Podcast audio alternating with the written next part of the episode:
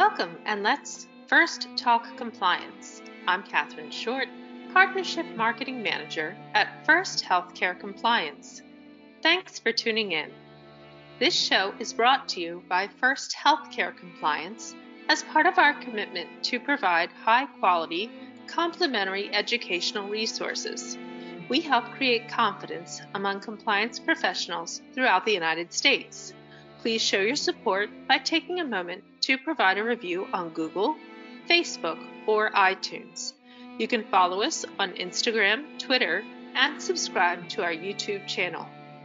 On today's episode, we are speaking with Rachel V. Rose, JD, MBA, principal with Rachel V. Rose, attorney at law, PLLC, Houston, Texas, on the topic of the No Surprises Act What You Need to Know.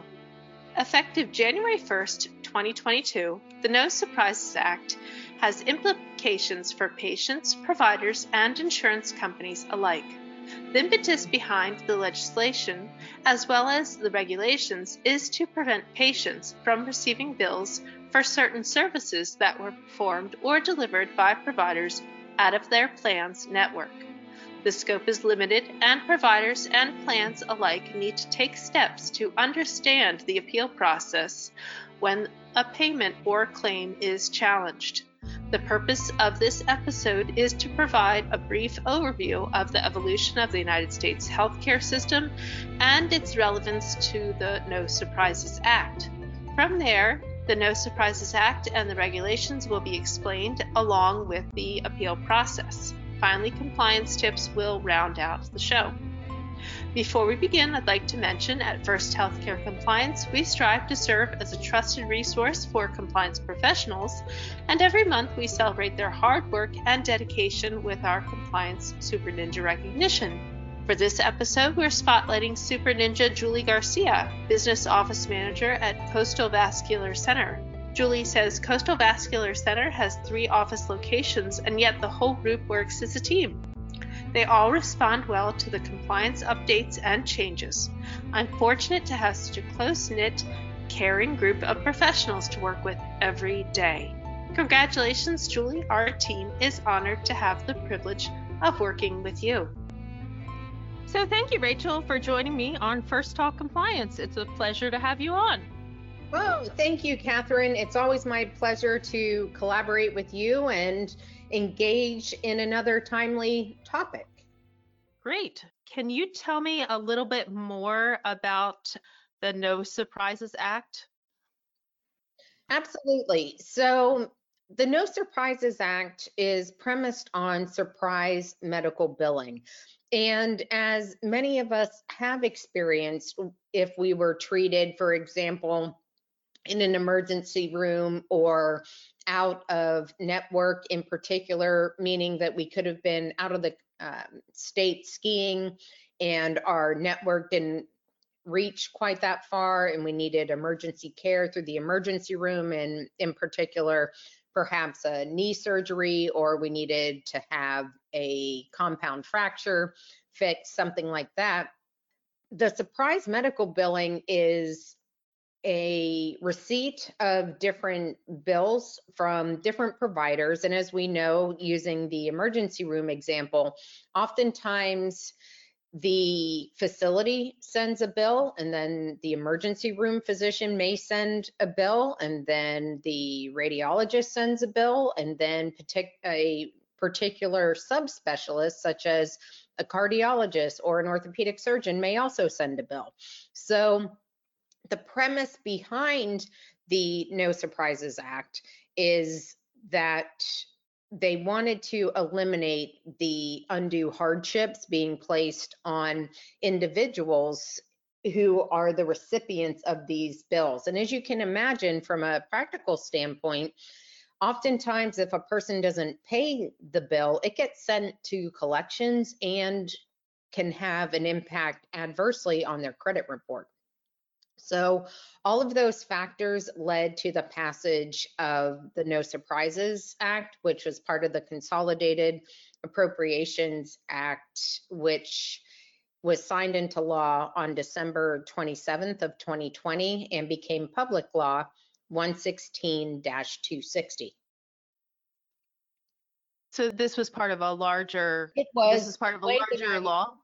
Absolutely. And the way I like Oh. to analogize this is, as you know, the HITECH Act is a Mm-hmm. title in the American Reinvestment and Recovery Act of 2009. That's the easiest way to analogize the Consolidated Appropriations Act and the No Surprises Act. What led to Congress passing the No Surprises Act? So, as the September 7th, 2020 ABA article indicates, and as we see being carried through into Title I, which is known as the No Surprises Act, it's surprise billing and the shock of getting a bill which is exorbitant. Why do you think they didn't pass something like this previously? Why did they pass this now? I think there are a multitude of reasons. I think, uh, first and foremost, some states already had uh, similar laws in place, although as of December 2021, there were 17 states that th- did not have these types of protections for individuals. Another reason is the escalating cost of healthcare. And I do believe that COVID was a factor in that, as many individuals were uh, hit, as we know, with hospitalizations and really expensive care. And so I think that is uh, another reason why this reemerged to the forefront. Obviously, this is something that people, consumers, and some providers as well have been talking about and dealing with for several years. So the concept itself is nothing new, but I really do think that escalating healthcare costs, COVID 19, and the gap in state laws is what led to its passage at this time. Why do you think they made it a federal law instead of just keeping it for states to decide for themselves? I think that the overarching issue, again, is um, for those who may want to go and listen to the webinar that we did, where I did the history of the US health system and how our health insurance landscape evolved along those lines. We see a couple of items. A, we see the federal employee health benefits program being impacted by the No Surprises Act. And we also see uh, government programs as well. Additionally, a lot of health plans spanned over more than one state. And that's an area I think that is notable as well as to why it became a federal law and wasn't left to the states. I think you're exactly right, given the gap of 17 states, which is pretty significant. That still about one third of all states didn't have any protection for its state citizens. Were those 17 states in one particular area or were they scattered? They were scattered and they include uh, regions, Alaska and Arkansas. It's it's really all over the board. All right. Okay, yes, and I liked your illustration about, of course, when you're on vacation and a lot of us do travel and of course skiing is a great example and that's a risky sport as both uh, you and I know and some anything can happen or if you go to the beach and you're surfing or whatever, you know, something can happen. Who knows? And you don't want, yeah, of course, some su- surprise, awful bill to happen. So, very good. Okay, so let me see what the next question that we had come up. Are there any other types of services that are covered other than emergency services, non-emergency services from non-participating providers at participating facilities, and air ambulance service from non-participating providers? Could you repeat that one more time, please? Yes, yes. So are there any other types of services that are covered other than emergency services, such as non-emergency service from non-participating providers at participating facilities and things such as air ambulance service from non-participating providers. So it's kind of like opposite type of things. Absolutely. And that's what uh, I utilize the rule of threes uh, throughout this presentation because it's so important to appreciate that the no surprises bill not only applies to emergency settings, we also know that it does not apply to urgent care centers. So if you're going into an urgent care center, the law doesn't apply to those. We also know that if you go into a provider network and you're treated by a non in-network provider, that that non in-network provider cannot balance bill either. And then finally, as we saw and was articulated in the comments, as well as the ABA's article and quite frankly, a lot of legislative hearings or hearings before Congress, basically air ambulance surprise billing can be in the hundreds of thousands of dollars. So yes, that is one reason that air ambulance services in particular were included as part of the No Surprises Act. Okay, when you say, you said urgent care centers, is that, you're talking about those standalone ones that you find on the highway, or are you talking about ED departments? Well, I think that that's a great question because we see like the minute clinics, right? Or Right. I mm-hmm. live in Houston and the H, some of the HEB supermarkets have urgent care Right. centers associated with them. And so I think it depends on the facility and how they're designated, but that's something you really need to ask. I know personally, I've gone to freestanding ERs that are not connected with a health system in the Houston area. And I've learned that my insurance, that was definitely out of network. But because it was considered an urgent care center, it would not fall under this balance bill uh, protection either. So it's Okay. going to be a case by case basis. And if you're unsure, ask when you go into that facility. Okay, and what's the, can you explain one more time about the air ambulance? What's, so what's the deal with air ambulances again? Well, air ambulances, as we know, are typically used in severe trauma situations or evacuation situations, whether it's a significant car accident on an interstate or sometimes with hiking or those types of Mhm. accidents. And with the air ambulance, you should have that provision in your contract. And the same parameters that apply to emergency services really apply here with air ambulance services too. So if you're, and I'm making up this number, if your health insurance plan pays $10,000, right, for that type of service, Mhm. and the cost that is billed by the air ambulance company is 100,000, they cannot balance bill you for 90,000 as a patient. Okay. So again, it's similar to being on vacation, right? Being completely out of network and needing that emergent care. And typically, if you're in an air ambulance, you're not conscious anyhow. True, true. I guess I'm just thinking about those kind of like awful situations of, you know, what if you're in, well, I guess it would depend on if you're in, let's say, the Caribbean or something. And I guess it would depend on if you're at, maybe you, would it depend if you're at, say, US Virgin Islands versus, I guess, the Bahamas? I mean, I guess That I'm is getting into the weeds, obviously.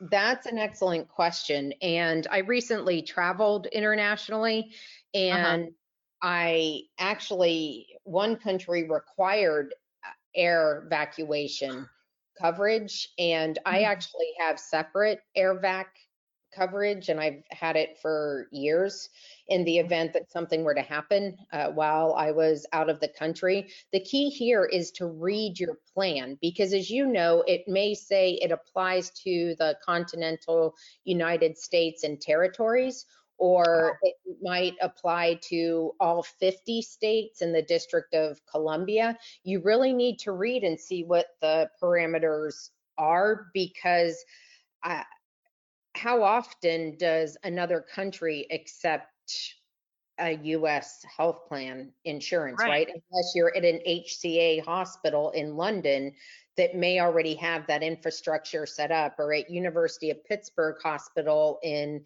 Italy where they have a branch, or at Mayo Clinic in Dubai. I think those may be your exceptions, but in general, I think that you need to have a plan that's going to cover some type of air vac and make sure that your plan does before you go abroad. Right. Yeah, because those situations, I mean, the situation where you have a US hospital abroad is extremely rare, few and far between. So you would have to have some kind of coverage, some kind of outside coverage, I would assume. Exactly. And as you know, a lot of, I'll call them higher end credit cards have that coverage available. Uh, it just depends on your card and whether or not you can buy that as part of trip insurance or whatever it is. There, there are ways around it, but absolutely you have to read your EOBs. And just having done that in August, I noticed that mine did not cover international air vac. So like I said, I've had a different plan for years because of that. If you're just tuning in, you're listening to First Talk Compliance, brought to you by First Healthcare Compliance as part of our commitment to provide high quality complementary educational resources. We help create confidence among compliance professionals throughout the United States. My guest today is Rachel V. Rose, JD MBA, principal with Rachel V. Rose, attorney at law, PLLC, Houston, Texas, on the topic of the No Surprises Act what you need to know. Please show your support by taking a few minutes to provide a review of First Healthcare Compliance on Google or Facebook. You can also follow us and subscribe on all forms of social media. I have a question about independent dispute resolution, IDR. Can you tell us what that is first, and then how does the process work?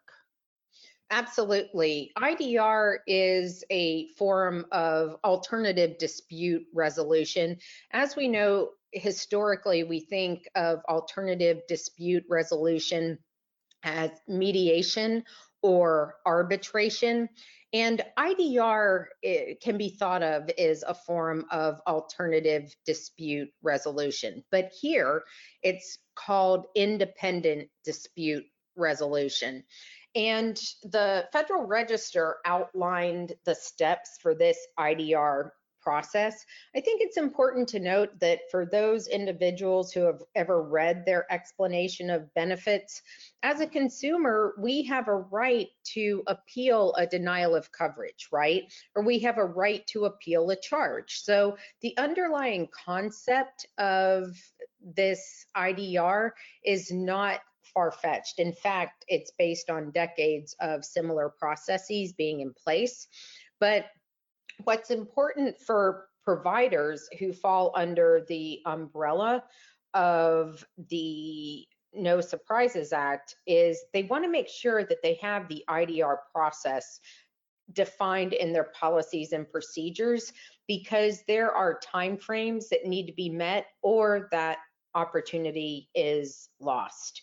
So basically, the initiating party sends a required form with sufficient information to identify the disputed services within 30 business days from the date the provider or facility receives initial payment or denial of payment. This 30 business day open negotiation period enables the parties to negotiate an agreed rate by the last day, and if an agreement is not reached, then either party may initiate IDR. To initiate IDR within four business days following that 30-day period, a party submits a notice through the federal IDR portal, which is a public website maintained by CMS. The initiating party must do the following. Identify its preferred certified IDR entity and include material information about the dispute, including the qualifying payment amount. The QPA is basically the plan or issuer's median in network rate. Now, once the IDR is selected within 10 business days, the parties each submit a respective offer for a payment amount expressed both as a dollar amount and as a percentage of QPA. A description of the party is also required. So for example, a provider's practice size and specialty, other information may be submitted. However, there are also exclusions such as the Medicare fee schedule. So within 30 days after the IDR entity selection, the IDR entity must select one of the offers submitted and are required to choose the offer closest to the QPA unless additional material information on a variety of different subjects, such as market share in relation to the relevant geographic region, is provided. So that's pretty much the process in a nutshell and why it's imperative to have it outlined in policies and procedures.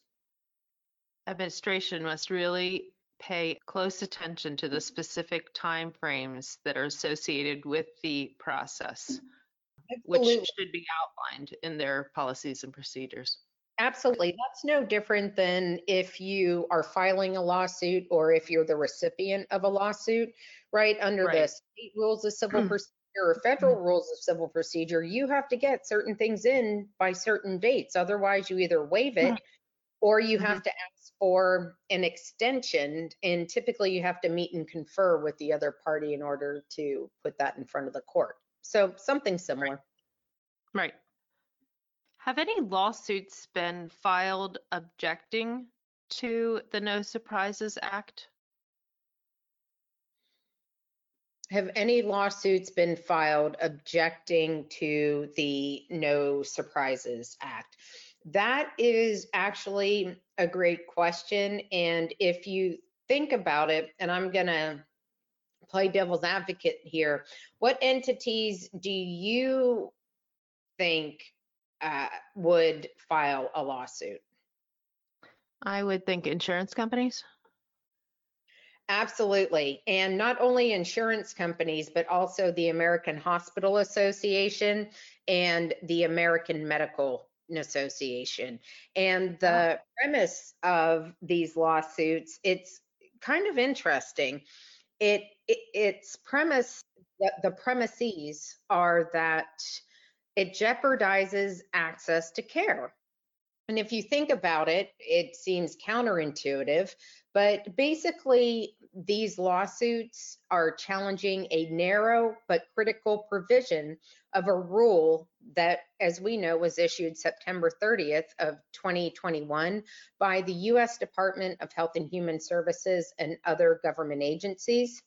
The specific provision being challenged implicates the arbitration process for determining fair payment. So again, this IDR process that we just talked about, for determining fair payment for services by out-of-network providers and effectively upends the requirements specified in the No Surprises Act.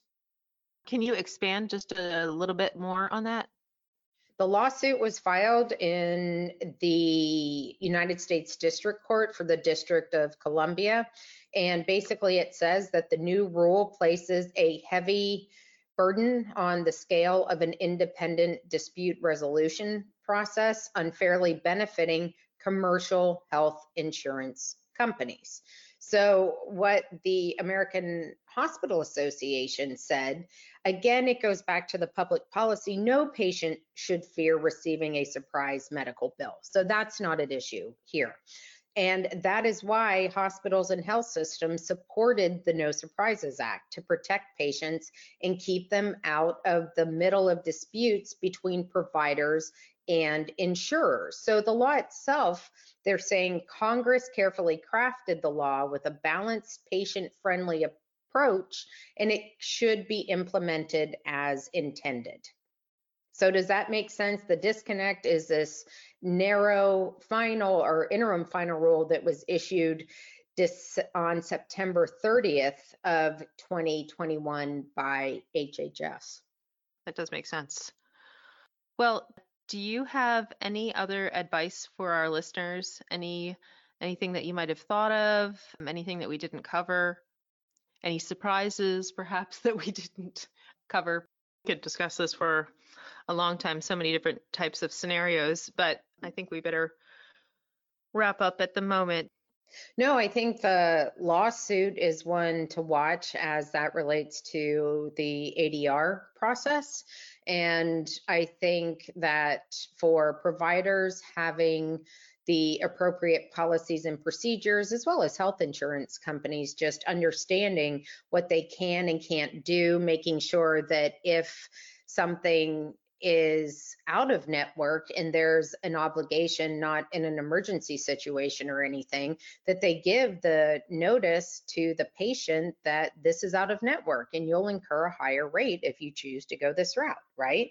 But if the patient is provided with that notice, just as Medicare patients have to be provided with that notice. If it's a service that's not covered by Medicare, then it's up to the individual patient to make that choice themselves. They just need all relevant information before they make that choice. I think one key is the policies and procedures and training of all of those individuals who are involved in this process because you need to have your plan B in terms of claim submissions, like I mentioned before, but also you want to make sure that you've worked with your EHR and your claims clearinghouses to make sure that they have their systems set up so that they're not doing the balance billing as well. And finally, in those policies and procedures, making sure you have that IDR outlined as to who you want to use. You want to make sure you have the link to the CMS website in there that gives you that portal and that you have the dates and timelines in there so that you can check that off in the event that it needs to be utilized. Okay, great. Well, I wanted to thank you so much for being here. I very much appreciate it. Well, thank you. And I look forward to our next one. It's always my pleasure to collaborate with you in First Healthcare Compliance. Thank you. It's it's our extreme pleasure also. So I look very much forward to our next collaboration. So thank you so much for being here. Thank you, Catherine. Thank you. And thanks to our audience for tuning in to First Talk Compliance. You can learn more about the show on the programs page on healthcarenowradio.com. And lend your voice to the conversation on Twitter at FirstHCC or hashtag First Talk Compliance. You can also email me at Catherine Short at firsthcc.com. I'm Catherine Short of First Healthcare Compliance. Remember, compliance is the key to achieving peace of mind.